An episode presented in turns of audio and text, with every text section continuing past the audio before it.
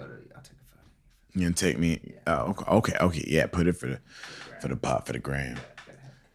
Gotta get it. Gotta get it, baby. Ooh, ooh. Gotta get it, baby. Ooh, what? Huh? Wait, what? Huh? Do should I like always have keys in my mouth? Always put keys over, in my mouth. over filter. Oh yeah, dude. No, good. See, I like how you. I love this perspective. You're low key a good photographer, dude.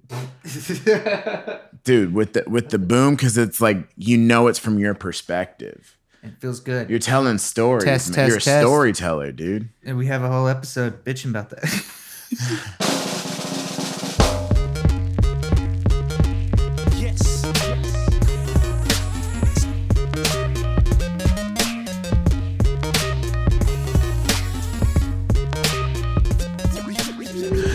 Yeah, no, dude. It's funny listening to the old episodes and like because they are they're like a month ago. Like I'm feeling way better than I was a month Yeah. ago. No, no, because this thing's out. Like it's Because we're doing the thing. And I mean, even in the last pod, we have the whole bit about, like, hey, it's out. it's out, baby. It's out. Yeah. How you feeling, Trevor? Dude, I'm feeling good. Feeling good? So we got we got this podcast, Yeah.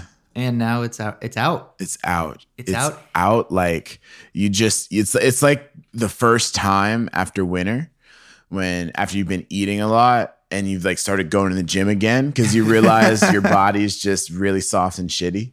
Like and then and then it's like you've worked hard for a few months. You know, Uh-huh. you've put in the hours, you've gone in the gym, you've lifted those weights. Uh, I didn't lift weights. I was actually doing a podcast, but it's the same thing, right? and then in the summer, all your hard work, it's out in the sun, baby. I got podcast body. I got podcast abs, Yeah. man. Which means no abs at all, but Yeah, when they're like, "What's your look?" I'm like, "Dude, I got. I'm going for that podcaster look. I've got this long beard growing right now. I got this these pale chicken legs, Oh, dude, I will say, dude, you're looking good, man. dude. I'm trying. Dude, he's got these like really short blue shorts. They're I mean, electric for all these blue. these workout things we've been we, we were talking about earlier. I mean, you, you know, Yeah. good. We've been- I've been trying to get trying to get in the Get gym. Gy- r- Actually, not the gym. I can't afford that right now. Ah. I tried to go to the USC gym. How'd that go for you? Uh, it's really expensive for like a semester. It's about like 150, I think. Really? Yeah, it's like four months. It's like four months. Mm. I mean, I was like maybe Planet Fitness, but also like USC's Yeah, close to my me about it. house, and I like getting coffee there. It could be a really good like. Dude, that campus is so beautiful. It's so Can we take a moment to shout out a school we didn't go to? This We is a- actually talked about the podcast at USC. yeah, isn't that kind of we ironic? went to that gym. You know, So what I'm one, talking one of the competitors. so it's a great school. There's there's two schools uh, everyone talks about, and I actually think that can be a subject for today. It's Mm-hmm. just music school in general. I like that. There are two two schools that no matter what, I never find someone who, who was unhappy who went there, Yeah, and it's USC, University of Southern Mm-hmm, California, and University of Michigan. That's true. If you go to those schools, Yeah. you love them. yeah, You bleed dogmatically, blue and gold or whatever shade green of and blue gold. it Is, is. is it green and gold? No, no, no. gold? Michigan's like blue. It's blue and blue. gold. Oh man, we're gonna get so much hate. dude. I went there once. It's- I did go there once. It's it'll be some exotic, man. specific type of blue, and they'll hate us. And then they have Trojans- great. Ho- there's like a great hotel called like uh the Graduate where in in like near Michigan, just off off site. I was is, there with. is that where your like teacher's hot or whatever? No, that's dude. She's so hot. and she's like wearing this movie. plaid skirt, man. She's got those big horn rimmed glasses, and she's got an attitude. She's holding the ruler. oh my god. Yeah, and she wants to punish you. Is she holding the the Mod- she's holding the Modus Novus, the atonal sight singing book, and she's like, "You're gonna transpose this." She had summer classes with Nadia Boulanger, dude. She learned all the techniques. All the counterpoint. Techniques. Wait, invertible, invertible counterpoint. Yeah. What, what were we talking about? So the graduate, it's this like hotel where the hotel room is like a dorm. Like they've got these like the carpeted uh walls and they've got uh you know like the school spear they've got like the the school paraphernalia like on the walls you've got like a quilt like with your college on it like it's really cool Dude, they know how to bring it out. But It's for, good marketing. for both for Yeah. both of these schools, it just blows my mind. And I was I was Yeah. like, how can someone? I mean, I enjoyed my school, but I like the teachers, but I wasn't like feeling feeling the pride. I'm not running to the games going crazy. But these these people, they they love it. Like for the rest of their lives, they're wearing nothing but Michigan hoodies, USC hats. They, They're still they even even if they never win, Uh-huh. They follow the sports.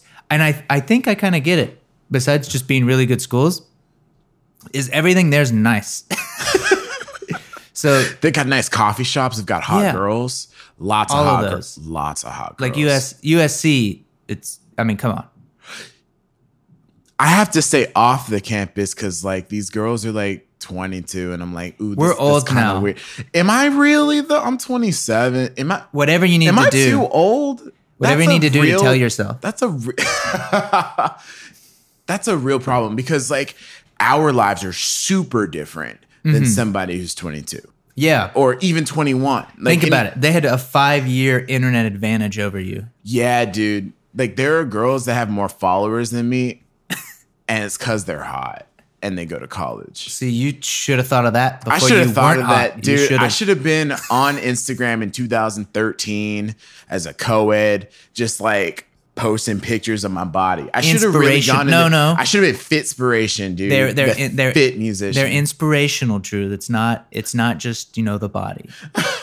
it's inspiration. It's their personal blog. Yeah, they you know? inspired me to. I I, need should to have start a hot. personal blog, dude, and have hot girls take pictures of me. Well, you know, you're doing the next best thing, Drew. You're on a podcast. oh, just- Both of them. oh just man, not at the same time, brutal. But but these two schools, I, I swear. Now oh. I wonder what happens to all the, the poor students who go to both.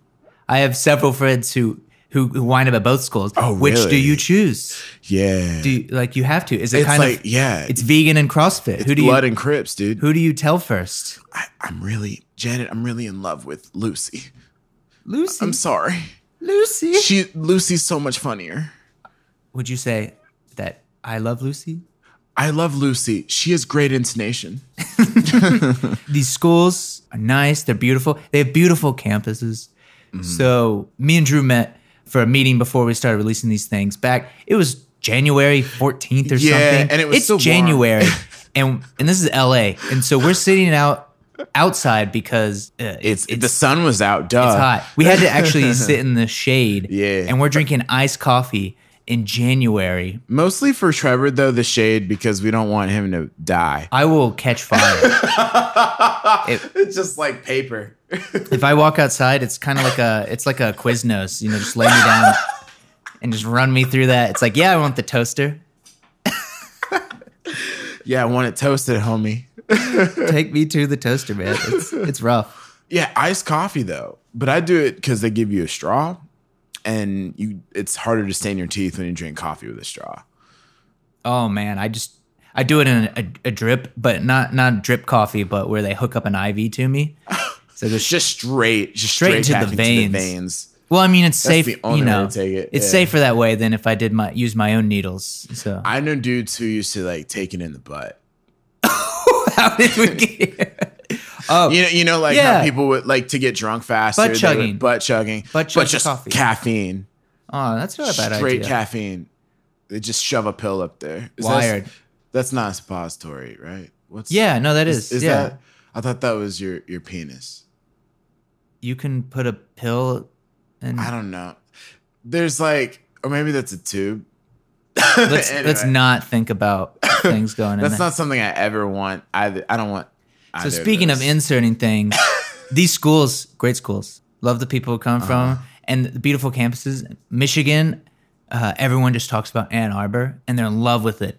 I've had uh, many like faculty, some of my teachers, they'd gone through Michigan, and that they all talk about Ann Arbor, and I just didn't get it until the summer after graduating. I was trying to figure out what to do with my life. I took a, a gig teaching music production, so pop music, EDM, just with Ableton and Logic. And the very first two weeks of this kind of a it's a intensive, a summer intensive. So students will go nine to five, and it's just with you. So it's not really like a camp; it's like a tech thing, like and there just happened to be music production and technology. And when, But- when was this? Uh, I guess the summer of uh, 2015. I Was this before Julia? Right after graduate. Right, Right after after graduate. graduate. Okay, cool, cool. cool. um, and I was like, I need money. Uh, I got to do this, and and so, So the that's where first you learned everything, Yeah, right? essentially. Okay, that's where you like all this stuff we're talking about shorting out your yeah these wires or- and yeah. preamps and the amp pre blah blah blah, and blah, yeah blah, blah. ribbons.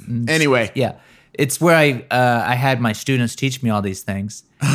it was at Michigan, and I'm walking around Ann Arbor, and it makes sense why everyone's happy there. It's like an oasis. So beautiful. It's kind of like the. It's like has like it's like a southern charm without the racism. you think there's no race? Oh no, it's there. But but it's like, oh, this is this is quaint. It's really nice, except everyone works at a university.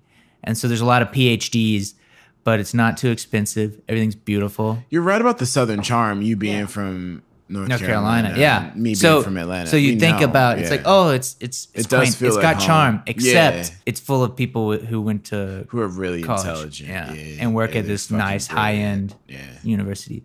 even more so, I will say those Ann Arbor, sorry, Michigan and USC, they're also very kind of on the cutting edge of like entrepreneurialism as well. Like they really These new programs. new programs, new ways of sharing digital media.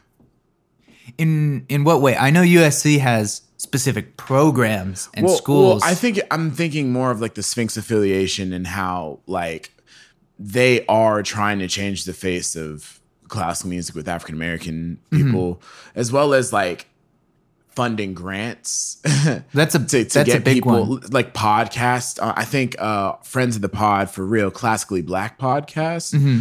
Um, I'm not sure the details because the because it was such a long time ago, but I met a couple of them at Sphinx Connect was on their podcast, and Ah. so like this whole organization is like really the offshoot of Michigan. It's incredible. It's incredible. and they started up. I I can't remember if it's actually now defunct, but for a, a while they, they came with the big splash, the M prize. Grant. The, the- or yeah, yeah, the M- M, Grant, M M prize, yeah. They came in and they're just. What, Yeah, what if we just give you a yeah. hundred thousand dollars? What would happen? And it's a great experiment because even if you win these big prizes, Yeah. unless the major international it's piano or violin competition, you don't really get a lot considering the level, particularly in the states. Just the actual payout. Yeah. It's still very valuable to do if you can compete at such a high level because of what it winds up getting you. Mm. But this one, they're just, what if we just give you a lot of money? And they had, and what was nice about it, and I think was wise to some degree, was they had the open category. I think that was different. So you had saxophone quartets, which are technically virtuosic, being able to come in and finally compete to some degree. And there's like the, I can't remember if it's, it's like a Western Russian group, kind of mm. Eastern European, mm. coming in with these traditional instruments, and they blew down the park. You see them actually playing a lot all over. Some of that can be contributed to this. They came in and won using these Eastern European, Russian traditional instruments, playing insanely virtuosic music. Mm-hmm. Other new music ensembles, Yarnwire, a couple others, New York staples, big bigger groups going in there and taking taking prizes and they would never have a space like that No. to go up. But it's it's kind of unfair because think of who the judges are for those. They're in string quartets. They've won awards for piano. Yeah. If they've perfected Beethoven, what happens when some guy comes up and he's screaming into the piano and doing extended techniques for 40 minutes? It's probably harder for them to be able to fairly judge that when what they're doing is incredibly artistic and at a high level. So I thought you incredibly autistic, but that's that's maybe to some de- to some degree that you know, but damn, I that was the that was the wrong word to miss here. But I, I really agree with you that it's it's hard to balance like the culture, the needs of the Mm-hmm. culture versus the need of the commerce, and reaching out to people who may not have the tools to adequately understand what's occurring on stage. Like Yeah. it's hard to sell, you know, somebody yelling into a piano to like a general audience. Like uh, but probably not as hard. So this is something new music talk New music talk. Something I'm. ve- I really. If it's not about hip hop, I don't know where this is going. But just con- so contemporary classical music. Yeah. New music, art music. You're the you're Whatever- The, you're the expert here. Whatever we, Yeah. we we so we don't even have a name for it, which is probably the hardest part. new shit. It's new because I'm dope and I do dope shit. Uh, recent classical mixtapes. Yeah. that's yeah. But this is something we bump into as composers because it's since it is a new frontier, we can't even classify the thing. Uh, but how new pieces are even marketed are often faulty and set it off on the wrong foot. When you open up a concert with a disclaimer of, of you won't enjoy this, but try, they're they're not going to enjoy this. You've ju- you've already told them that they're not going to enjoy this You shouldn't have and convince people. Not a contemporary piece, over 100 years old, The Rite of Spring. Uh, I just bring it up as an example because it's played a lot. It's certainly played more than any actually contemporary piece.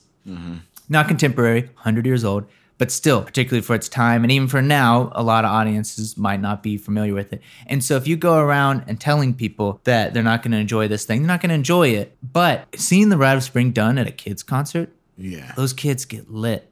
They freak out. They love it. Like they're excited. They haven't been told yet to not like it, and they haven't had that expectation built up that they're not going to enjoy something that has dissonance. It's okay. They're they're free to experience it. Going to concerts where it's primarily new music, which is a New York phenomenon. It's fascinating. I'm always try to talk to those who aren't in our, our background because normally it's filled with composers and other new music performers. Mm-hmm. Again, a kind of a unique New York experience because that's one of the few places where the community is big enough to sustain to st- sustain something like that Yeah. what happens at these is then you know it's you're just playing to your peers. And it's great because people are coming in with the the knowledge and the know-how to at, at some level people to really appreciate it. But then it's your peers. They're also trying to do the same thing. They're probably going to be either more forgiving in some circumstances. They get it. They get that this is the journey the struggle uh, but also harsher because they know when something is good or not. There's a lot of opinions, there's a lot of baggage coming in. So you don't always have the most appreciative audience. But talking to people who know nothing about it, it's one of the best kind of eye opening experiences of what we miss out on opportunities because you'll pull in some piece that's super weird. And I'll even be like, eh, it just seemed kind of whatever. It was not that one particular one didn't jump out at me as special.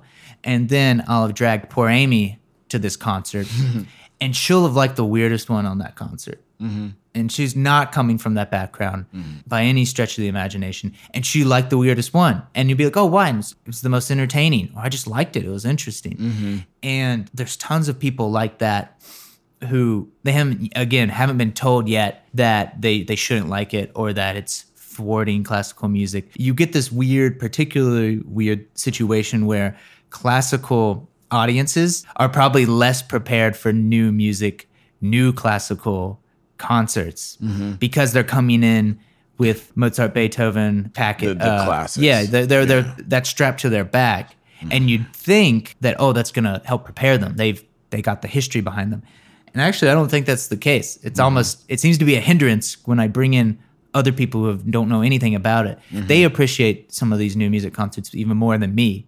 Because it's interesting. They haven't heard something like it. They have. They weren't told that they weren't supposed to like it. Uh, I think we need a new genre. what would we? Let, let's let's I, play this I- out. I think we need a new genre because this is kind of what happened with jazz. yeah. This is literally what- then you got Coltrane and it was like, oh, this is art jazz. You know, it's like Yeah. this is Jackson Pollock of music, right? And then there was a resurgence of like, okay, no, smooth jazz. Let's like calm it down, let's dumb it down. Like, and then White you had people. jazz fusion. Yeah.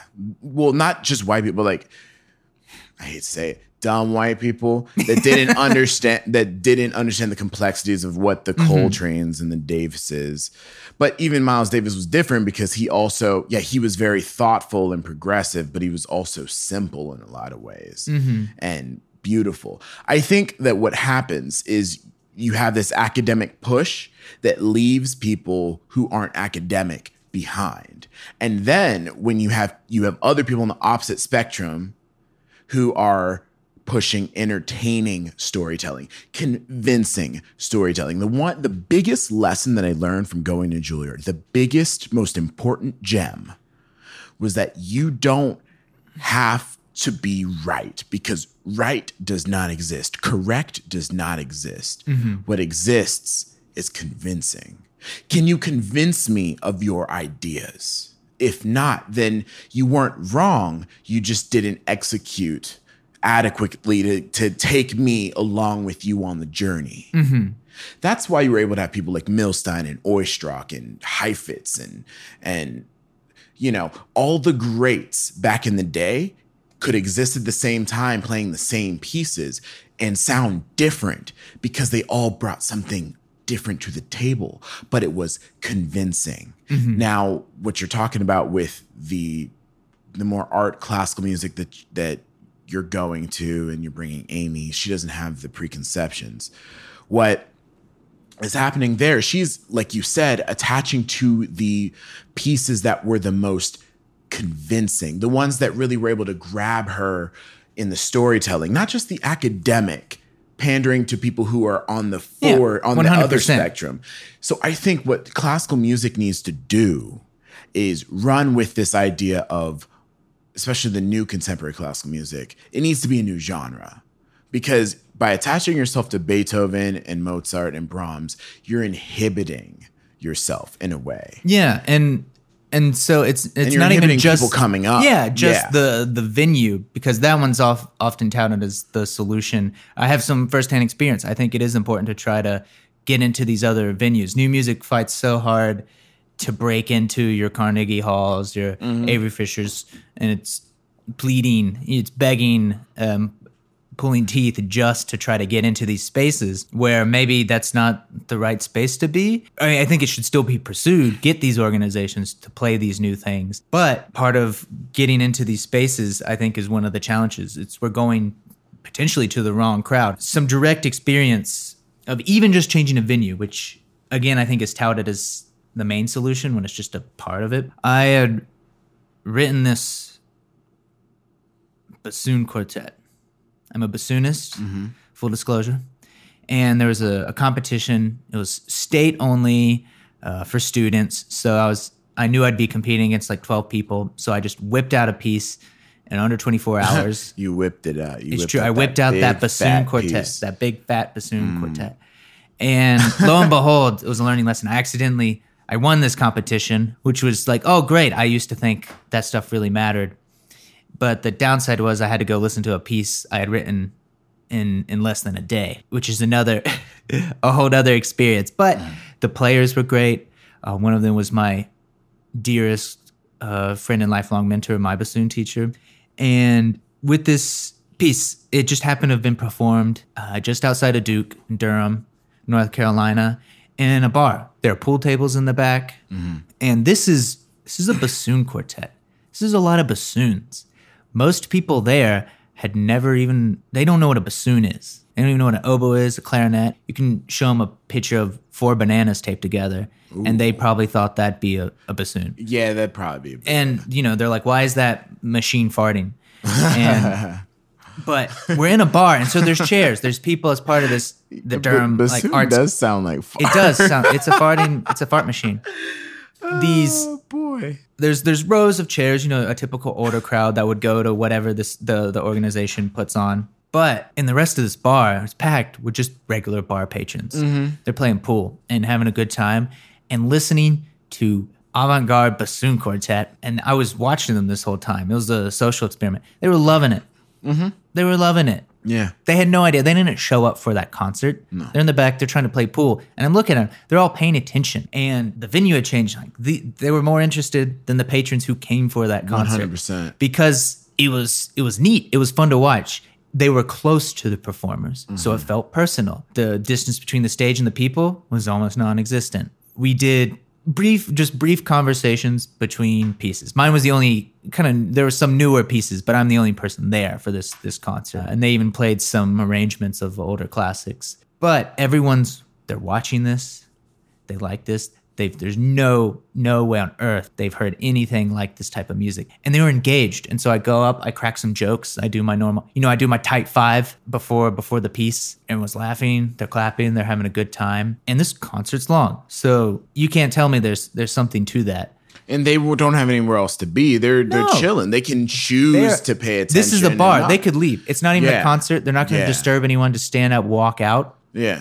And I mean, I play the instrument, and if you if I wanted to go have a good time at a bar, and you told me there's going to be a bassoon quartet there, like, I, would you change venues?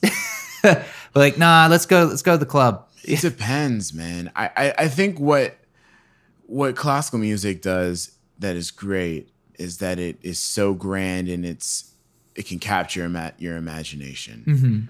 However, it doesn't take into account how humans have evolved and changed. And also it in now this kind of society where it's like on demand, like it's hard to like tell people that they have to pay money to not do anything else during this hour or this two hour, three hour block of their day. And just like this, it's a bassoon ensemble playing in a bar. People are going to do and have conversations with their friends, but they're still consuming that media. It's not like they're mm-hmm. ignoring it. And if it's interesting enough, it'll make them go, wait, hold on. That's dope, man. What is that?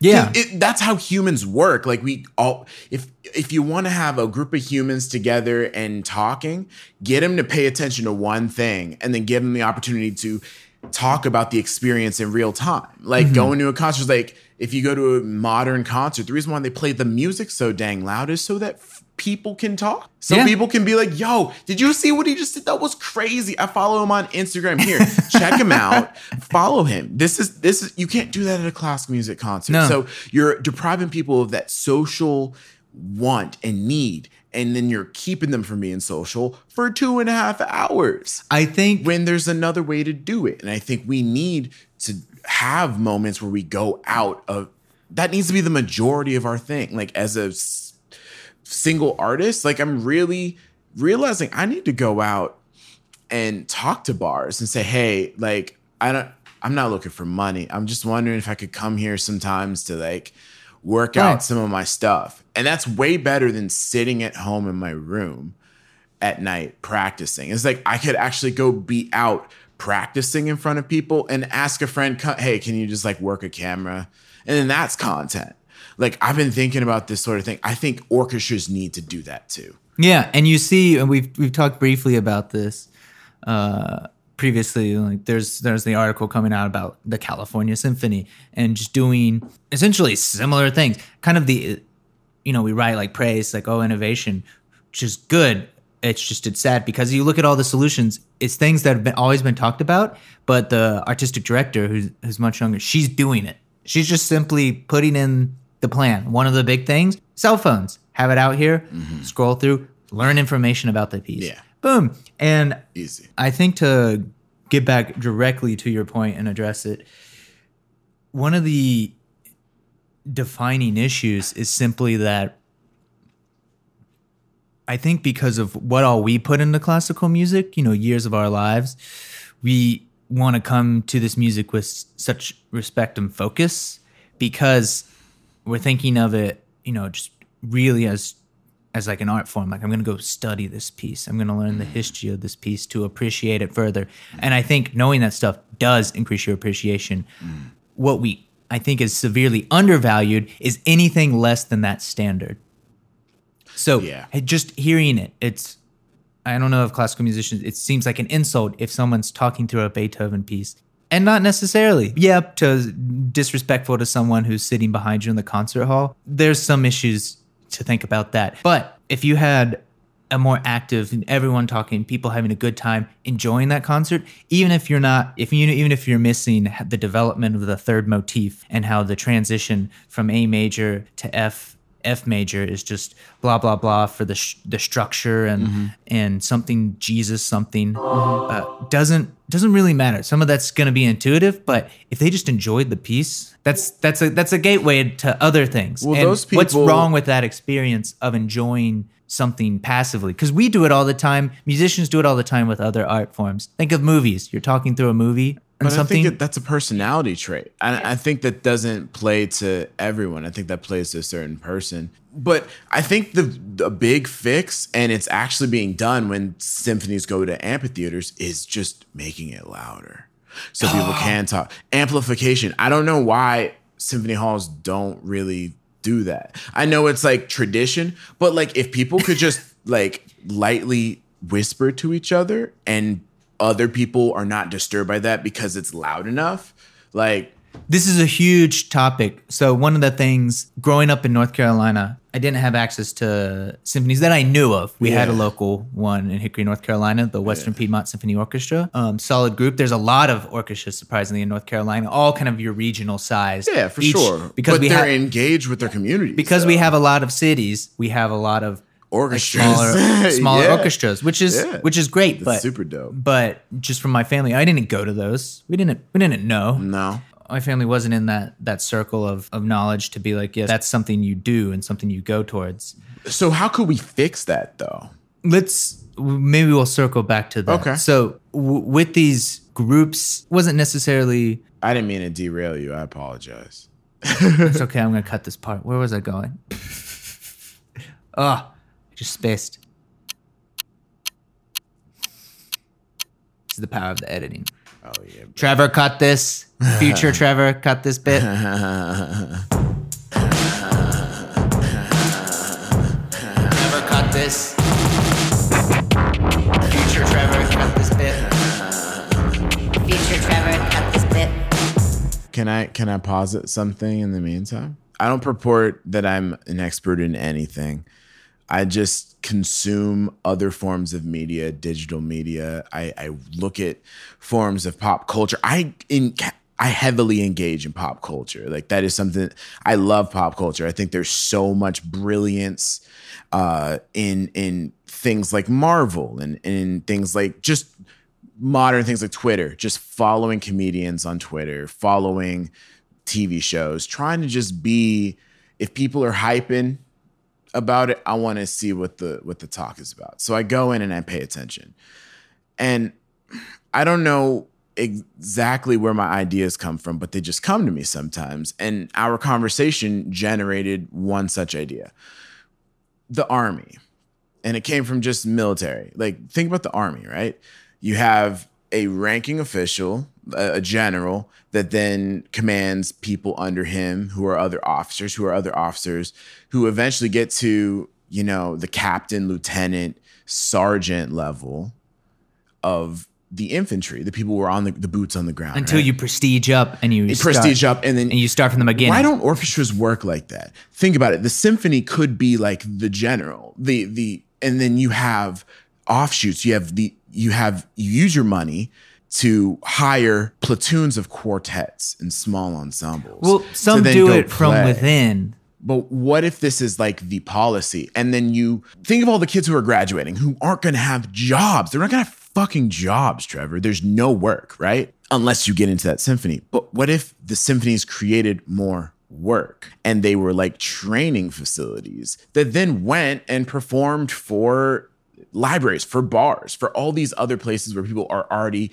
hanging out? It seems like the And logical thing to do. up. Why don't And then you more orchestras have more training programs? I think what the issue we run in with is a couple of things is that there's fears that the orchestra from the orchestral musicians that they're just training their replacements. And you, you see this with other groups. For instance, I won't, won't drop any organization names, but opera has a lot of this and it's great. The appeal, they I think it's a good idea, but you have to weigh the consequences too. Operas, because of how expensive that is, Yeah, and it's not exactly a huge money maker for sure. um, because it's all the trappings of difficult music to perform, very high skill threshold you have to meet, and unlike classical concerts, suddenly you're bringing in the story, the costumes, the set, the specific acoustics, the music's so really hard. so they're like the YouTube of Google.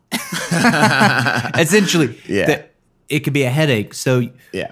so you do a training program Mm-hmm. two to three years you don't have to pay those p- people much they come in and you're getting the young fresh talent you're getting our classmates at juilliard Mm-hmm. they're coming in they go live in decent sized city in another state they get some life experience, and from they'll, there they'll go on to other things. But because of this kind of scarcity mindset, and there is some real scarcity. If you're older, if you've kind of aged out of that training program time frame, and you live in that city, what they've done is they found a great way to replace you. That's a hard. This is a hard perspective for me because I am young and am trying to create a career. And I think I'm a different type of person because I wouldn't want to stay in an orchestra for the next 40 years of my life. That's You know why I mean? we're doing this. 100%. But like I do I have trouble empathizing with that perspective and I'm really working hard at it. And I don't have an answer for that, Trevor. But I think that the problem's just going to get worse when we have more and more young people leaving these conservatories getting tens and tens and th- of and maybe even hundreds of thousands worth of dollars of student debt to get an education for a chance, like a lottery into these orchestras. Yeah. And that's essentially it's hard it's such a multifaceted problem and you're never going to fix anything. But look, like people do need to retire one day. I mm-hmm. mean, people do retire over injury. And so yeah, there are spots that op- open up. It, it's just really tough to see 500 people audition for three spots. Yeah, if even. So in the bassoon If world, even- yeah. everyone just assumes, oh, there's less of you. It'll Mm-hmm. be fine. No, if you're committed to it, you're at a very high level. You're fighting for one spot. Mm-hmm. After the tape, still 100, 200 people show up, Yeah. and there's one of you. Good luck. But see, on the other side of that is like you have all these really capable players out there deployed, ready to work, but they have no work.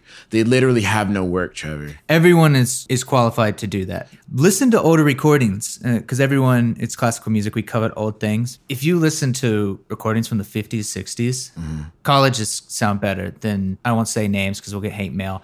But the best institutions. And it, yeah, the recording quality wasn't great, but that's not messing up that pitch or that timing mm-hmm. or that wrong note here or there. The level is so high that you can take even not one of your whatever top 10 top 15 schools and pull up pull up their orchestra mm-hmm. that's filled with a bunch of 19 to 23 year olds and it can sound better. The level is so much higher because of multiple factors. Just the sheer training I the ju- access I'm- to education. I haven't experienced this, so I can't Yeah. like affirm. but that, listening but- yeah listening to it. The level's so high. So before uh, a new york phil holds an audition and the top 10 people could have done a great job sitting in that seat. Nowadays everyone they invited almost everyone they invited past pre-screening let's say 200 people show up. 90% of them could have comfortably filled that position and done a great job without a massive loss of level you can't really tell me that that was like oh that one person that was the one. That's the difference maker. They're really the best. You're you're splitting hairs here between you know 99 and 98 percent perfection, and trying to think of musicality and weighing all these other factors. What really distinguishes them? We don't really know. So now you have thousands of fully capable people yeah, who've again invested a lot of time, a lot of money. They could all do it. In the old system 30, 40 years ago, if they were as good as they were, they'd be sitting in a in a top tier orchestra. We don't have that many top tier orchestras. We don't have that many jobs. So the odds aren't great. We need to be preparing these people for something. And I think it's just has to do with the apocalypse. You see, the zombies, the zombies are coming. get to the chopper. Uh, so, w- w- so my, my thing is there. There are two problems. There is decreasing interest in classical music, and there's an a decreasing high paying or even sustaining job pool. It's really interesting. You have more demand and like more, like more supply and even less demand essentially if you look at it. It's this weird bottleneck. doesn't check out really well in economics. Not going to do. It, it doesn't. It's not lit for for everybody. All the millennials, guys. This is a situation not lit. Okay. Do not send it. do do not. Don't even half send it. Like empty send that shit. Don't do not. It's not a go. But I really think the solution to all of these problems is a cultural one. It's one where we prove that we're indispensable, valuable, and an enlightening form of entertainment. And the way to do that is to change our branding by and large. And no, that's not going to be free. It's going to be a, a massive investment.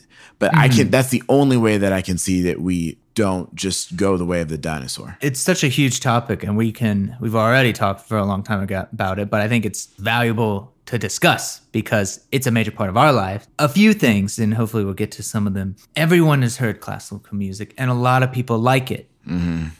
But where do they hear it? In a film. Exactly. in the background. They've all Yeah. heard it. Oh name me some of your, your favorite films Yeah. oh i loved star wars growing up Yeah. Fantasia they can 2000, sing the circling music. back to your rite Oh, of that's spring. even- circling back to your rite of spring point. Yeah. Kids love it. Of course, it was like too avant-garde for the time, but it was great for kids.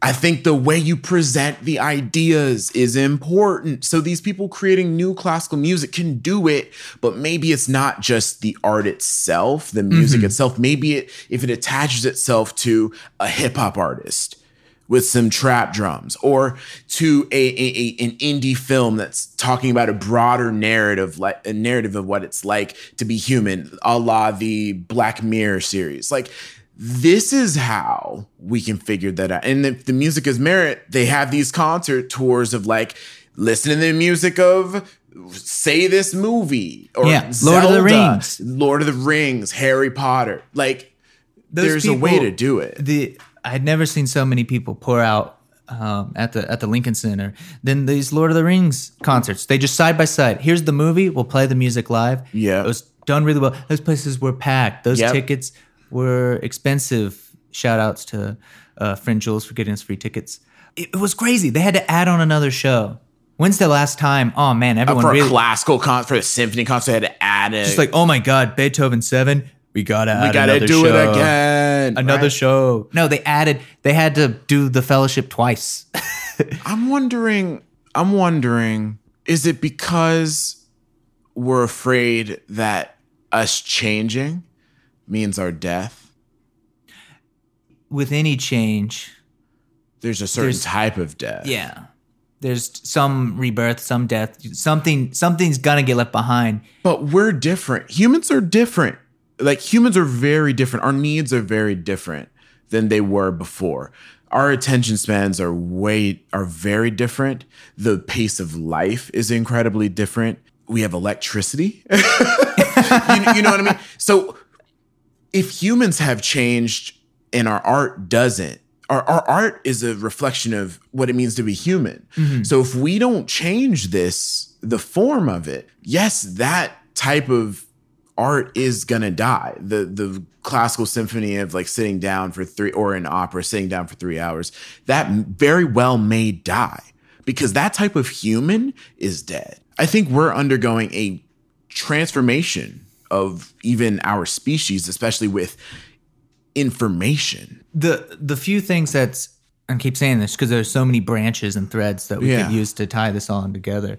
And what makes it uniquely human and something interesting. I, I won't get the quote uh, exactly right. Neil deGrasse Tyson, uh, friend of the pod, yeah. friend of the pod. He talked. Oh, he talked about yes, daddy, please notice me. Please. That, senpai, not daddy. That's weird. yeah, Yeah, Lord sorry. Lord Tyson. like the, daddy issues. Anyway, a new segment we like to call daddy issues. But speaking of those, Neil, uh, again, won't get the phrasing right, but essentially, it was it was an episode of his podcast StarTalk, and they're having on a specific like an artist, and to talk about kind of the the differences between science and art, how they intersect. You know, looking at the stars, how that influenced this painter, and these types of things. But at one point, Neil essentially, you know, he's king king of science, but he was just actively promoting the value of art. And it's not even a oh, it makes you smarter and better at STEM. And no, he was he made a great point. If for science, we're always edging towards it. It will always be discovered. Mm. So for instance, if you don't have an Einstein, we would still get the general rel- relativity. Yeah, it, it might take longer way. in a different way because science is working towards that truth Yeah, if we don't have that person, it doesn't make the, the science hasn't changed. It just hasn't been discovered yet. But Newton, with art, too. Yeah. But with mm-hmm. art, mm-hmm. if Beethoven's not there, you don't get that symphony. It's not which influences the entire yeah, progeny. If he's not, if you don't write that, it's not like it's something to be truly discovered. Because the possibilities are infinite. It's a Yeah. fractal. Like you have 12 tones, but you have infinite rhythms, Yeah. rhythm, rhythm schemes, Well, it's the, it's organization. the human element. There's Yeah. that's kind of w- what really distinguishes it and leads you to appreciate these things, but just really create something new and unique. yeah. uh, is because it can't that particular piece, maybe even just a couple notes off, in the way it's put forth together was, not something left to be discovered. Yeah. It had to be created. It was influenced also. Mm-hmm. If you look at the fact that we all began in Africa, but they're like, uh, even before we went to different continents, Mm-hmm. like there's there's studies where it people believe that we still had a developed system of music. That's why in every type of music you see pentatonic scales, you see Yeah. certain scale schemes and patterns, but they all diverge. Like music from folk music from China sounds eerily similar, but very different from like Swedish or Mm-hmm. Danish folklore, right? But they all have these similar things. It's really interesting, but they were all influenced by that one interaction. Yeah, in the it came through, and then that gets into a whole other topic of you know how natural things are. Like, what are we a- appeal to? You know, what's appealing to us? and Uh, nature versus this, nurture. but but here's the the one guarantee is we have not yet found a culture, no matter some like hidden civilization, we haven't found one ever, and this is telling, that did not have music. And it's kind of wild. You can't find one. There's not some really quiet tribe out there. yeah, that, that just didn't make sounds at all. They Yeah. just gestured. but they all you know most of the cultures you know was used for either ritual or ceremony mm-hmm. it's always every culture has music to some degree as part of their setup which is just fascinating and it's often a very critical part some of the mm. earliest cave drawings we've ever found mm. are of music are, Yeah. playing or performing and these Well, that's how we communicate. which is wild think about it it's 60,000 years ago you're getting chased down by a saber-toothed tiger I'm naked too. I'm And I- naked. I, look good, dude. I got a six pack. I got a- I got an eight pack. I got a fig leaf and I'm trying to just survive. I'm like I want to I'm I'm trying to develop Probably language not. here and I don't I'm not really built for the the tiger chase. And if I eat that berry I'm going to die and I won't know how to to deal with it because yeah. I'm, I don't have but Google you, yet. but you, you wrote a song about it. but I take time out of my not dying busy schedule Between eating and making a shelter. between eating and hoping to continue the species Yeah. so that one day my my shitty descendant will start a podcast. and not eat that berry. Don't eat it, Trevor. I will not eat the Oh, what did you do, bro? quickly draw the, the painting. But these people, they took time and effort to figure out how to draw and then to draw Yeah. them doing music, mm-hmm. celebrating the drum, the flute. Mm-hmm. We've got six, 60,000 year old flutes just hanging out. We found them in Chilling. caves. Chilling. Bro, I, I think it's like I think we're really getting to an interesting part in human civilization because of the internet and because of information. Access. and the advent of hip hop. Because mm-hmm. what hip hop does is so unique from any other genre in that it is encouraged and it is a part of the culture of that to take ideas from other cultures. I wouldn't say it's. I'd say it's unique to to today, particularly in how it's just descended. But if you thinking of our music history, that was the norm. That's what you did. I- well, you what I- paid homage Yeah, to people. Wh- What I meant, that's what yeah, you're right. You're 100 right. You're you're 100 percent right. I, I was not clear. What I mean is that the internet allows you access to get music that you've never was never available to you unless you went to that country and took Yeah. a tape recorder. It's like I can go right now on Spotify and listen to South African hip hop and look at the so- types of songs that they're sampling. I was just playing a show with uh, Arthur Verocai last night, who's a Brazilian jazz artist, composer, and singer. And I realized that his music, MF Doom took and sampled some of his music that he wrote from the 70s, bro. And I was thinking the whole time, I think I've heard this before, but it, This is fire. I need to make a beat about it. Sorry, it's already been done. And his music is immortalized because somebody in the 2000s took his what changed hip hop and i think like the small distinguishing factor is that classical music kind of lost which was we suddenly forgot that for hundreds of years think about bach reharmonizing chorales taking previous tunes vivaldi taking his own tunes Mm-hmm. taking others people taking his and everything with the catholic church all these hymns you know they were all just building upon it. They wouldn't even put their names on these things. Yeah. but they would work off other people's tunes. And that's how it would spread. It was Mm-hmm. also to pay tribute a lot of other contexts fast forward through that stuff. Go to music school if you want more. Don't. Um, but what really changes is other musics get away from that. Being accused of taking someone else's tune Yeah. is is the worst offense you could ever do Yeah, plagiarism. yeah, it's plagiarism. Yeah. That is the biggest insult in in like American society is that you you stole someone's ideas. Unless it's hip hop. hip hop just seemed to have not forgotten history, and they did the right thing in that they take what has existed and create something new, but they Yeah. they credit it. It Yeah. is it is a true homage. It's like where'd you get that? Where'd you get that Yeah. beat? Where'd you get that sample? What did you sample for that, bro? And what and what changes it too is it's even better. It's not like, oh, will you please play the amen break, you know, just like he did, but it's ours. Like, no, they take the actual sounds, the true sample Mm-hmm. from the masters, from the stems. And that's even, I think, even more of a compliment and brings even more context. Mm-hmm. It's just you've got a piece. Uh, this one, you know, the drums, like, no, that was the actual recording from 1972. And now it's in your piece and you brought it into new context. I love going on who sampled.com. yep.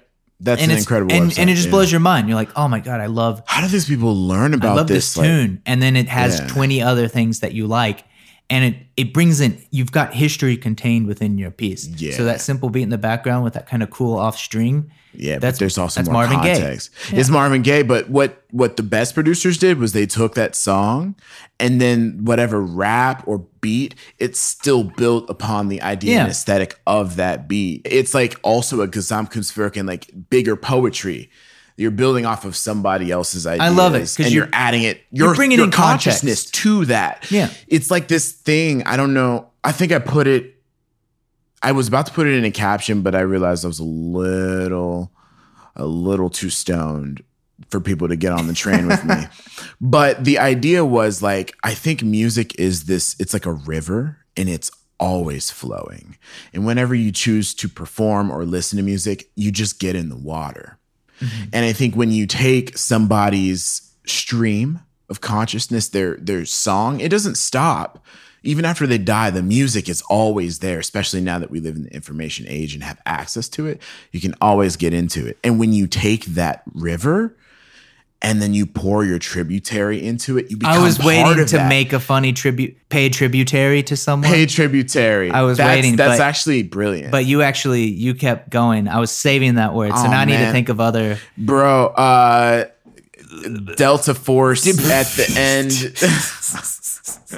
i don't know oh i'll buy you i'll buy you a drink Um, I like later the archipelago of this conversation. did you did you miss a i'll buy you oh, a drink at the end of this pod man I'm gonna put a, a crowd groan after yeah, that. That's good. oh, ah. Oh man, this is peak comedy everybody this is this is art. this should be in the dude in the i should concert hall. sample this conversation and put it on a beat Oh man, But yeah, catch up so- on the beat, yo. But this is this is what I'm talking about. I think we're going to have to come to terms right now and see that classical music has to evolve if we want to continue to be able to have money to pay homage to the Beethovens and the Mozarts because if people can't even get in on your world, mm-hmm. they're never they're not going to care about the context. And the hard part is, is we need these people in there for it to survive. So it's not like we can Exactly. we c- th- there can exist plenty uh, certainly uh in, like the safe space of like a concert hall you go there you sit there maybe Mm-hmm. That's it's, not an as everyday thing. it's i don't see how you can set up that and and expect people to come and enjoy that we're only inviting trying to invite people into our safe space into our space it's not really a safe space we're just you're inviting them into the space trying to but you're never changing the space you're not bringing the space to them. It's just like this is how we do it here. You come and and join me, and and I hope you enjoy it. Uh, here's here's a pamphlet versus changing it to actually help out that person to bring them in. You're not getting many new concert viewers. Young people like classical music. They do. They do. It's different. It's lit. Yeah, there's great things about it. Like, oh, and uh, one of my favorite things is whenever you mention classical music, they instantly think of Mozart, Beethoven, those. Yeah. And well, it's great. Some people are really attracted to it, but I, I've talked to you know those rare people who aren't in music, but they just happen to listen to classical music from the classical period or back in the Baroque. And then I'm just here's La Mer or something like that. Here's here's a piece by Ravel. Here's uh, Ginastera. Here's something, and they really like it mm-hmm. because that's really close to what they've heard in films and mm-hmm. video games their whole mm-hmm. life. But they never thought of that as classical, even Yeah, the term, and they wouldn't have heard that because when they pull up classical music radio, it's boring.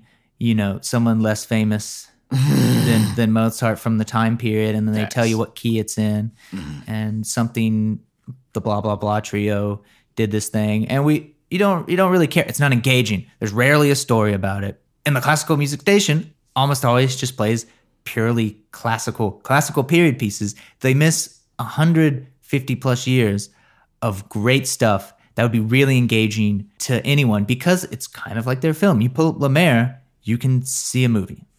It's right there Yeah.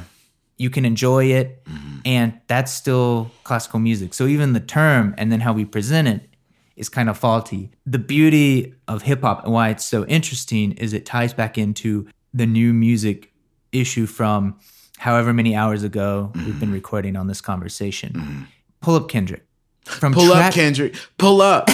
Come Yeah, on, hey, man. Kendrick, we in your get a town. seat? We in LA. Pull up. damn Wait. hey, hey, who's there Kendrick? What's up, bro? Come through, come through. Eh. I actually don't know what he sounds like talking, so I can't do a bit. I I, think that's a big fault in mine. Uh, it's okay. What if he come in and he's just like, "Hi, I, I'm I'm Kendrick. You go. Nah, he sound like this. He's got this like voice like this. Hi, everybody. Hi, my name's Kendrick. So for the ending song, Please don't kill me, Kendrick. I'd love to work the with you ending one song of day. Black I hope you don't ever go back and hear this Yeah. terrible joke. all the stars are broken. all the stars are broken.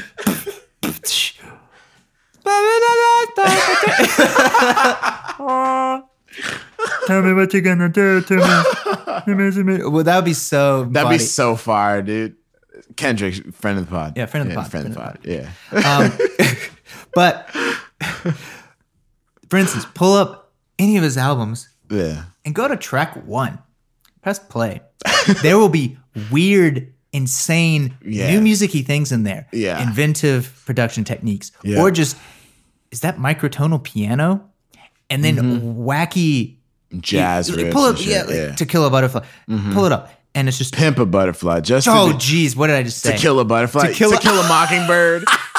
To pimp a butterfly. That's to, staying in there. to, to kill a The- to kill a butterfly. the, that's the ultimate, the ultimate mashup. no, that's the dude. That's the that's gonna be my mixtape. To kill a butterfly. To Kill a Butterfly. Oh shit, Man. That- I it would have to be like a Kendrick diss album if you do that though. Well, well, then I can just do that him. voice. I'll just I would sing. I'll, feature in forty five seconds. feature Lindrick Kamar, and it's That dude, no, no, no, no, no. That's my that's my stage name. Fuck TVK, Lindrick Kamar. Lindrick that's Kamar. No, I'm Lindrick Kamar, y'all. your famous album, Shit. that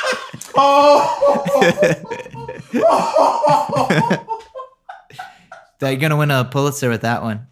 You beat me to it because I was like, I was like two milliseconds behind you. we were on the same track, bro. Oh, Yeah, we're never getting. He's never coming on this pod. that, please. Oh, I'm, it's, oh, it's dude, staying. now we have no, no, no, dude. We have to go and take a picture right after this, and take a picture just like that, and and find the font and like put and like just post that to Instagram. Shit. Shit. Yes, dude. That's content. We- beautiful. You're brilliant. We're Oh man, You're we gotta fucking brilliant. cut that. This is why I want to start a podcast. Just moments like that. We should dude, start a that was podcast. Brilliant, dude. We should start a podcast. Let's do. That's a great idea. What should sh- we should call it? Taking notes. no notes faking. It's genius. I'm for But- Drew. I'm for Drew here. Or Drew. Mm. the but any of any of his music, a vast majority of hip hop, like no one, nothing Yeah. blows my mind more when they say when someone who just clearly hasn't listened to it, it's just Yeah. Mm-hmm. oh, all the music sounds the same. I'm like, don't tell me, Country Trucker Joe, that that like you you listen to country music all the time, and you're saying hip hop's not creative. Get out of my house. Like, There ain't gonna be no hip hop in this house. do you read? But they use all these ins- insane techniques. So the you know the studio is creative. It pulls you back towards what even like the Beatles are doing something in the 60s Yeah. and 70s. Yeah. They were looking they looked at Stockhausen, one of our uh, avant-garde overlords. He's look- on an album. His face is on Sgt. Pepper's album. Oh, I Because- didn't know because he's the father of hip hop. Yeah. In a way, like he really is the father of hip hop sampling. Yeah. Well, eh, all these these guys like they they looked at his insane techniques, and what separates what the Beatles did, Revolution Number Nine, and some of the whack stuff, uh, A Day in the Life. These these things, what they did. There's these just insane techniques, crazy orchestras, weird riffs, microtonal, avant-garde stuff that a classical music goer would be freaked out by, even though it's part of the classical music tradition that sounds amazing the moment you bring in this context. Kendrick's not going out apologizing. Now wait for it. I'm gonna do some weird stuff. The Beatles didn't come out and say, "Now, now, guys, um, we're, this is a little Prince different." didn't do it. You can sit. No, none of them. They were just, "This is this is my art. Enjoy the ride." And they they took these crazy things, put some rhythm to it, Mm-hmm. sang over it, and suddenly everyone loves it. Like pull up any any wild classical music piece, just insane stuff. If you throw a beat behind it and start rapping over it, it's gonna sound dope. Well, they didn't. Well, the problem, the difference between those two, those artists Mm-hmm. and the avant-garde classical music, because there are ones that do very well, like Roomful of Teeth. Oh, and they're incredible. it's branding, it's marketing. Like that's people don't understand that marketing is not an option. It is 100% the First, only game in Just town the if you want to do name, music. Roomful of Teeth. Beyond being incredible musicians, They're like, what the? F- what? I don't want to put my dick in a room full of teeth. Roomful of Teeth is a great name. Yeah, it's an incredible name. It's good marketing. Yeah. because it, it it's i'm not an expert but there's something about it and you can't create you can't just create marketing in a vacuum you have to think you have to understand how people want to consume stories I've seen them perform a bunch, and they're just first off incredible, mm-hmm. incredible musicians. oh wait can i just say one thing i'm so sorry Yeah. i am thinking back to what i said about stockhausen being the father of hip-hop that is incorrect he was like the great grandpappy who just was tinkering in his garage. And then from those techniques, there was the idea of sampling. Because hip hop, Yeah. the pillars of hip hop, I just want, because Oh, a lot yeah. of people may not know, pillars black. of hip hop is about graffiti, mm-hmm. breaking, DJing, and MCing. Those are the four pillars of hip hop. Stockhausen, to my knowledge, was not a hip hop dancer. he was not a graffiti artist. He was not an MC. I didn't hear any bars. Do you know he's I didn't hear any bars, but he was definitely a. Stockhausen he- is on his way to space. Did you know that? The DJ aspect of it. What? Did you know that Stockhausen's on his way to space right now? He had some weird oh, cult of himself. Like when he died, he's going to planet Xenon or something. cool. Dude, he was. Dude, this dude was. He was a little nuts. I didn't know about that. That sounds like part of the uh, dude, where's my car plot? That subplot, like. Z- Z- what's his name? We've gone on a long journey to get to Dude, where's my car? Dude, where's my car? Dude, I I watched that movie before I knew what stoner films were, and I have yet to watch it again in my adult life, and I'm really craving it. So I'm gonna ha- might have to do a deep internet dive. For a deep, deep dive. for What a great movie! I just remember being like ten and I watching probably it and didn't being understand any of the references. Which is it was still funny, dude. Where's your car? Where's your car, dude? Dude, where's my car? Where's your car, dude? It's actually uh, just two hours of them saying that over and over. Dude, what does mine say? Awesome. What about mine, dude? wh- What was it? Do you remember? This that? is essentially the movie. I do not remember, dude. Where's my car? Oh my all. god! They got they got tattoos and they kept yelling it out at each other, but they kept misunderstanding. It's classic, super old fashioned comedy, Man. but it's great. The with this music, they're just doing wild stuff, yeah, and it's just not presented as something you shouldn't enjoy. It just is, Mm-hmm. and they do it with conviction. Kendrick goes up at the Grammys, performs one of his crazier songs from a technique and artsy perspective. Yeah. And it's done at the Grammys. It's done on the biggest stage. And he's coming out there and he's not afraid. The costumes, the dancers, just the whole presentation is with conviction. And he's coming out there. It's not apologetic. He's doing his thing. It wasn't watered down. They didn't bring in someone else to white it up or whatever. He's just like, I'm doing this. This is my music. And then he gets the Grammys. good marketing and an even better product. I think that's that's all all there is to it. And but also he's pushing it forward mm-hmm. in presenting it in a way that people who may not be ready for it can consume it. like it's it's this beautiful marriage of art and commerce. And I think that the people that really are successful in gain in, in pushing the art forward in the public eye and getting the the public a little bit more current on the cutting edge is people who are able to synthesize those those ideas. Yeah. And it synthesis to create something new. It's, it's the test is all this time for pretty Within much all of within art. a box, but thinking outside the box, but then bringing it back to the box. The Beatles, Kendrick, Yes. you name it, Prince. Yes. That's what they did. Yeah. They just That's went out. they They, looked out at other musics. Yep. They Yep. Mm-hmm. they looked at other cultures. It's like, okay, what can we learn? Ooh, I like that. I like that. They just go and they're just like, that's fascinating. I like this rhythm. and can I here. bring this back in an interesting way and tr- maybe re- and try to respect where it comes from? I like that clothing.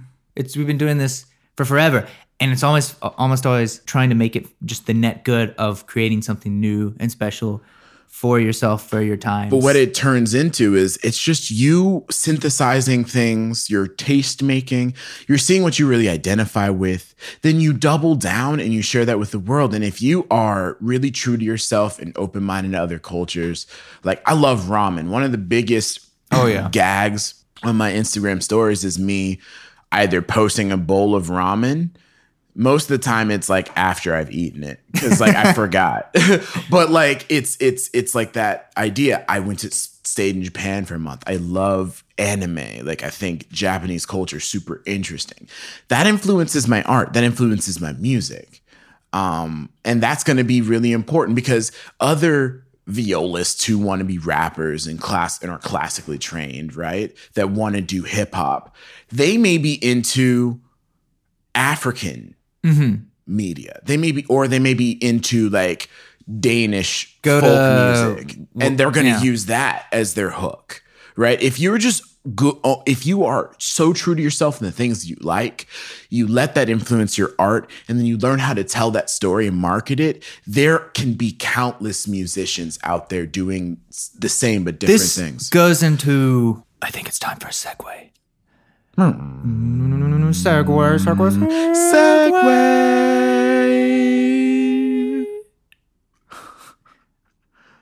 doing other things than music Yeah. I think is incredibly important mm-hmm. because you can bring in these things from other cultures, other mm-hmm. sciences, other books, anything that can potentially influence you. Mm-hmm. I think is valuable, and for a composer, I think that's particularly important. I think there's some problems like me backing off. I wasn't writing as much or putting as much time into the composing, but I mm-hmm. feel less guilty about it in that I spent that time exploring other interests. Mm-hmm. And all that does is just Like me, recording, right? Yeah, Yeah. record anything. I mm-hmm. mean, I've worked in now theater, film, dance, pop, you you name That's it. That's incredible. And what that allowed me to do is there's some problems with it because starting out on those, you're you're starting on the the ground floor of a lot of different buildings. Yeah. So I'm only one rung in on several ladders Yeah, instead of. Mm-hmm. further along. And you're the exact same way. This- it's yeah. Mm-hmm. gonna be hard. It doesn't matter how many degrees you have in viola when it's time to rap. You That- you have yeah. Mm-hmm. you have a leg up because of musical training. You can get to a certain place quicker, but you still have to put in I the still work. have to put in work. Learning guitar is a great example. I play a stringed instrument already. I can't for the life of me figure out the guitar. It's going to take a long time. We'll talk about it. We'll, Yeah. we'll- but it's again it's trickier. You you know a method on how to get better at an instrument, Yep. Mm-hmm. which is invaluable. You know how to read notes. You know how things should sound. You Yeah. Mm-hmm. know how you should approach things, but you still have to do it, and it's still new. it's still new. But even outside of music, I think it's been really valuable for me. I spent a lot of time really reading about non-musical things. Yeah. listening to. I listen to very few music podcasts.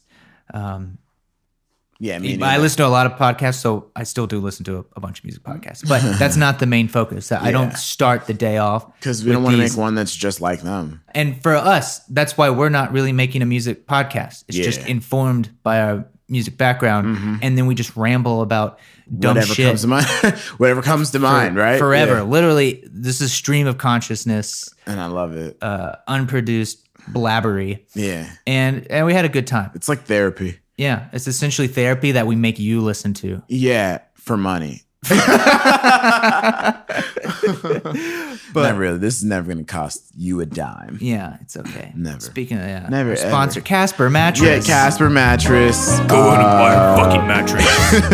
Do it so I can pay my bills. this bed will unfold. Daddy TVK needs a new iPhone. Dude, I dropped my phone and the crack is getting bigger. I I I, noticed the Yeah, it's it's it's kind of fractured. fractal Before before long, I'm gonna have glass in my thumb. It's gonna be wild. glass in your thumb. That's that's like a good album. That's title. a good mixtape. Yeah. Title Glass in My Thumb. Yeah, and it's like an allegory What's for like what's the opening track sound like?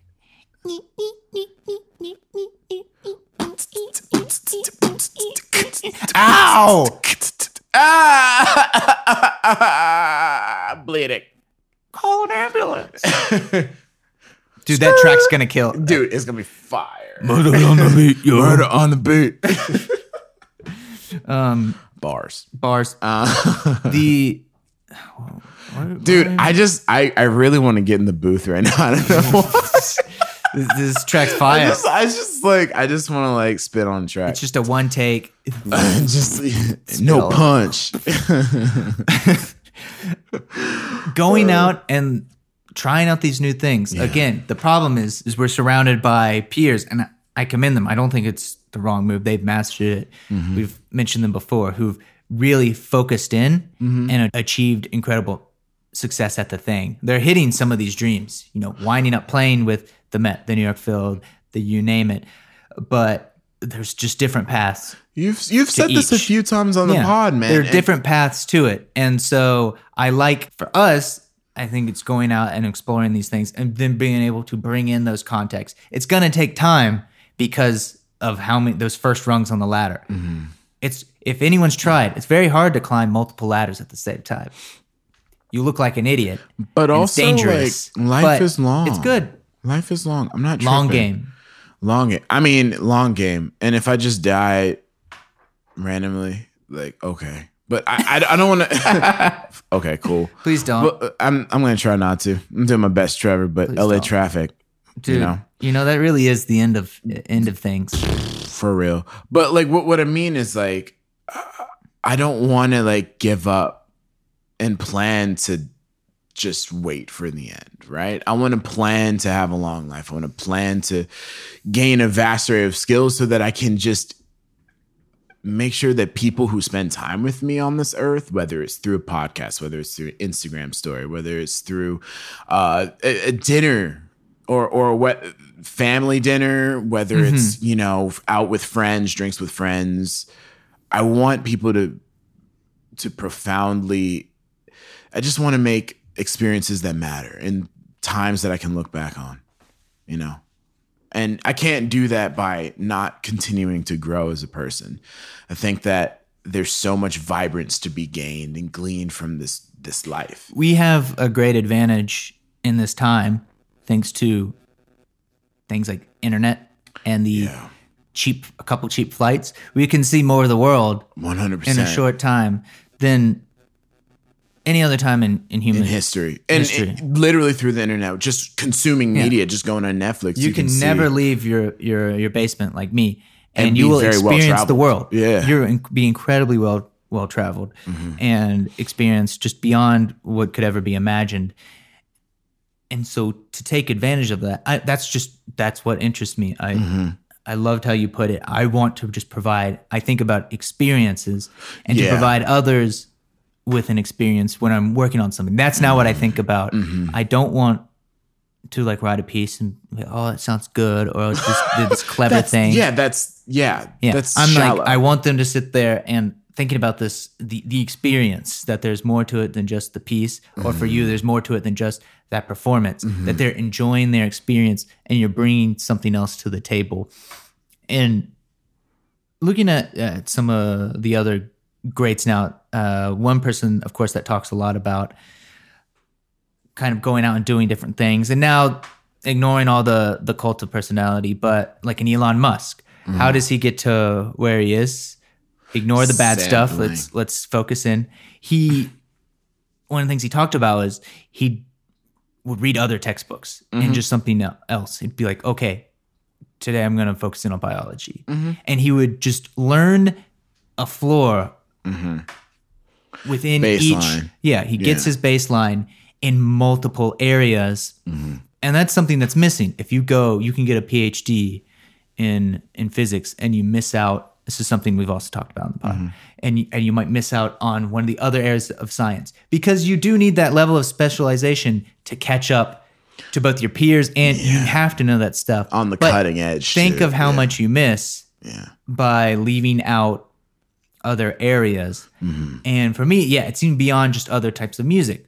We're always talking about Mm-hmm. film, even beyond entertainment, the sciences, whatever it is, going out and being able to pluck little bits, little ideas from other areas is what I think is valuable for me.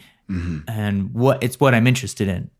I think what you're talking about is like I think there is a real need for both the purist, the cutting edge, pushing the art science forward. Mm-hmm. And there are people that really want to do that. Humans, even though we're like all very similar, we're all so super different in our needs and wants and desires in this life. money. There are people, yes. And I think that there is money to be had in the cutting edge, but only for a few.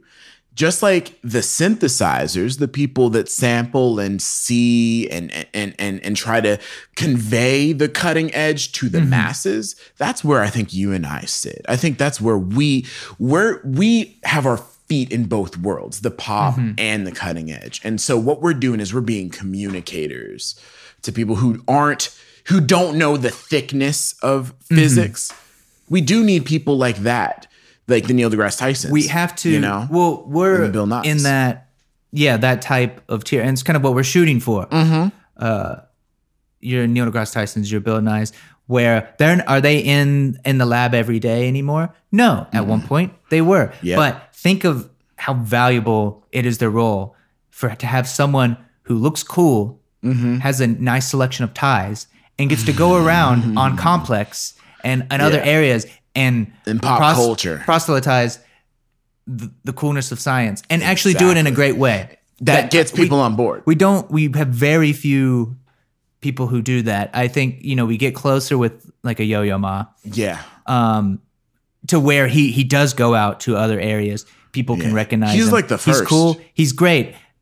But he's still, he's definitely still that kind of subject matter expert. He's still one of, you know, your best Since Bernstein, I think he's like the, that was yeah. that was who was gonna uh, lead, lead us towards. Like he was a great example of being so incredibly good at the craft, Yeah. but worked towards getting other people in it. He does the education concerts, your West Side stories. He went out there. Plus, he looked dope as hell, and he's just sitting there chain smoking and and having sex with everyone in New York. yep. And still being great at what he does. Yeah. That's just a really wonderful example of kind of what we need. We need a person to go out and have sex, have sex with everybody. I was like, that's that's me. That's really the That- calling. that's that's literally me, Trevor. yeah.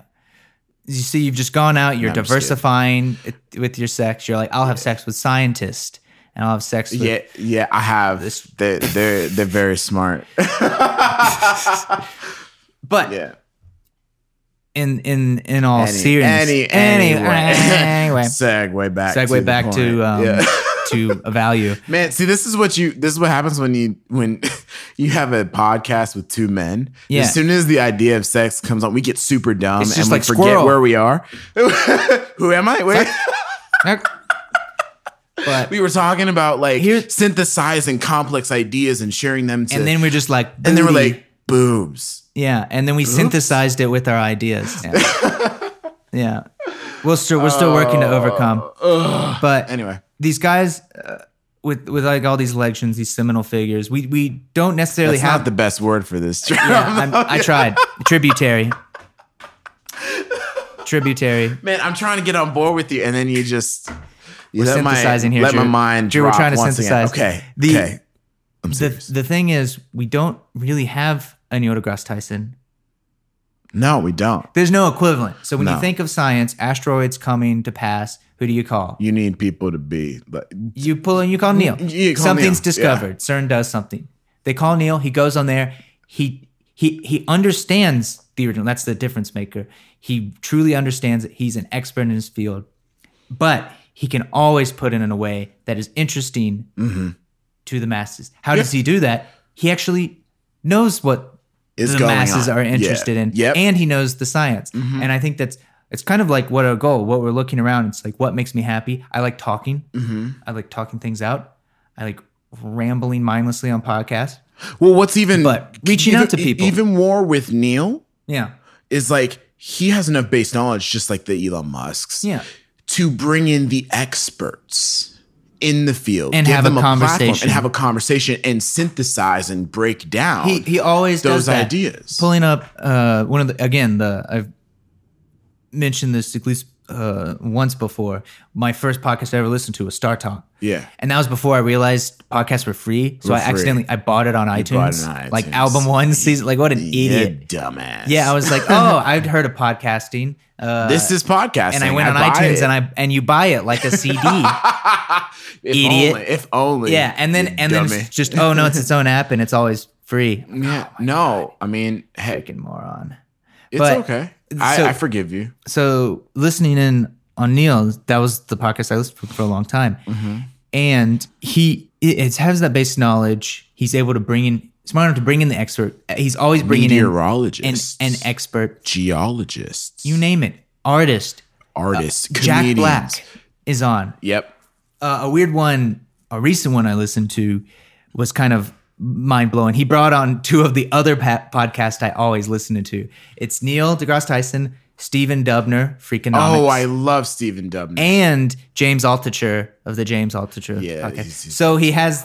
It was kind of just weird, confusing thing. It comes up on the feed. I'm listening. I'm like, oh my god! I listen to each of their shows very frequently, and they're all there together, cracking jokes, having a good time. Mm-hmm. So Neil, he has the base knowledge of things you wouldn't think would be valuable Yeah. of just your standard pop culture. He's seen the movies. Mm-hmm. He's probably tweeted about how they messed up the science yep. Um, yep. he he's he's heard the songs. Yeah. He knows the tunes. He knows what's funny, what's entertaining. And so he truly has kind of gone out and synthesized things that are normally ignored while still being kind of a subject matter expert. And that's mm-hmm. something I think you know we're trying to aspire to to be able to go sit in front of an audience and knows nothing about music and being fully comfortable to being able to translate what some of these people who are in music can do. It's something I've liked. I like diving in. I enjoy that with my brief stint of kind of like teaching towards the college level and mm-hmm. teaching very advanced people and students teaching music theory, you know, at a at a high level, very complex academic articles, you name it. But few things brought me more joy than trying to teach, you know, either a room full of kids or adults who had never begin starting them off on their journey through music, but being able to take this highly complicated stuff and present it to people who in an engaging and interesting way. And I think to some degree that's kind of what our calling is. 100%. Is, is the presenters, the marketers. I'm what what some of the skills of our friends who are who are very focused and done an incredible job uh, going out and doing their thing. I want them to keep doing that. We need Yes. we need need 'em. those people to keep pursuing to push the boundaries. And, they, there are people that want to do that, And I want to be able to take what they do and make money on it. and and profit really off full I'm going to pull a full Edison here. No, Lewis Latimer, give me your fucking patent. he's gonna he's gonna pull the Edison. Oh yeah. So I'm yeah I'm gonna pull a full Edison and just profit off their ideas. Poor Lewis Latimer. Mm, tungsten filaments. It's okay. I'll put really Another sad black man crushed by the passage of time, as will be my fate. oh man, this was this is so much fun, man. I had, Yeah. I had such a good. This is a, essentially a So we were a single supposed to- section. we were supposed to talk about pod. schools, and it just divulged. We we didn't even get to USC. We were talking about Michigan. Wow, we've gone on a journey. We've gone on a journey. this is how our mind works. Um, to, uh, you know, I need you to. Do we have a Twitter? yeah, we got Twitter. We have Twitter. Tweet at us with uh with an emoji. What should the emoji be? Our Twitter handle is Faking Notes Podcast. Yeah, You can at Faking at Notes. Faking notes at faking notes. And if you went on this journey, can you put a unicorn in a rainbow? Yeah, and you were still here with tag us somehow. You just went on a magical journey on the back of a magical unicorn named uh, Destiny. Destiny. She's mostly temperamental, but uh, if you feed her uh, sugar cubes cubes of happiness, she uh, she farts thinking rainbows. I was thinking heroin or Farts something. rainbows. Just- yeah, that's that. But they're sugar cubes of happiness, bro. Yeah.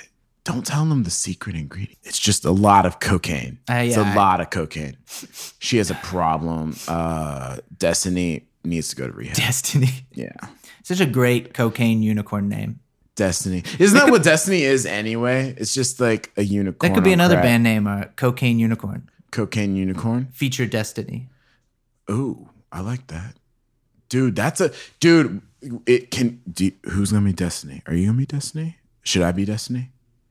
I'm already uh Lindrick Kamar. Lendra Kamar. Okay, and so I'm you're Destiny. gonna be Destiny. Fuck. So you're gonna have to No, like you're gonna be Yestiny. Destiny. Destiny. Yestiny. I like Destiny. Oh. Destiny sounds like a pejorative, like Hispanic woman, uh, caricature of a Hispanic woman. Destiny. I like that. And so I'll be like a mumble rapper, but like a female ru- mumble rapper. And you're like augment- Oh, Skibidi-bubidi, ah, skibidi-bubidi, ah, dub-da, dub-dub-da. And then you like edit my voice so it's like Even- a female range, even higher? even higher.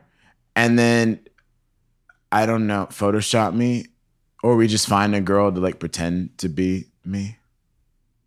We can. we're gonna we'll pursue this idea. We'll pursue this. Okay, cool. We've talked about Yeah, recap. Okay, so schools, schools, Michigan USC, uh, failing orchestras.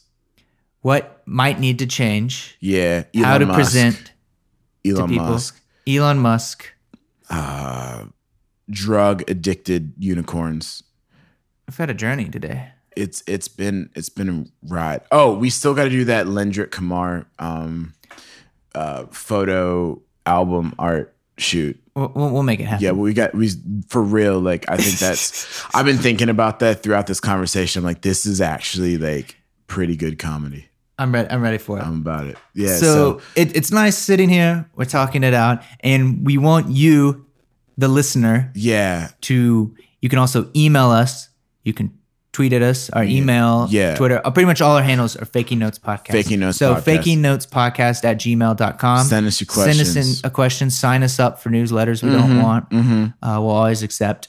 And you know, just like let let us know what you've been thinking about these things. So this has been kind of like a huge, essentially singular topic pod, and sometimes it's it's called for that. We've had a good time on this journey. Yeah, and we- we, want to keep it going. we want to keep it going and we want to actually like really involve people in the podcast like we want to involve your input we want to hear what you guys are thinking about what you're talking about because we're as like communicators and as people who are synthesizing the avant-garde with the pop we want to know actually what people in the field and also people in the pop are thinking so we can have better ideas so Yeah. we can have better conversations and So let us know how we can help you and just and what what's what are you thinking about the pod? Like, what are some things that you want us to talk about in the cultural zeitgeist, and like, how can we synthesize that with the the classical perspective? and if you give us more money, we'll just keep saying the word synthesize. Synthesize. Since synthesis It's it's like it's like uh it's like synergy. It's like synergistic development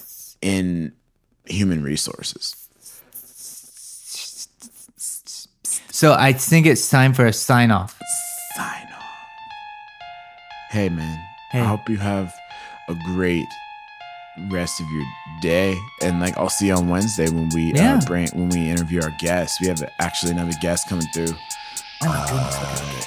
Yeah, he's an incredible R&B singer. He's a friend of mine and a violist. So you already know it's about to be litty, Liddy. litty, litty, like. All right. We out. Peace. Peace.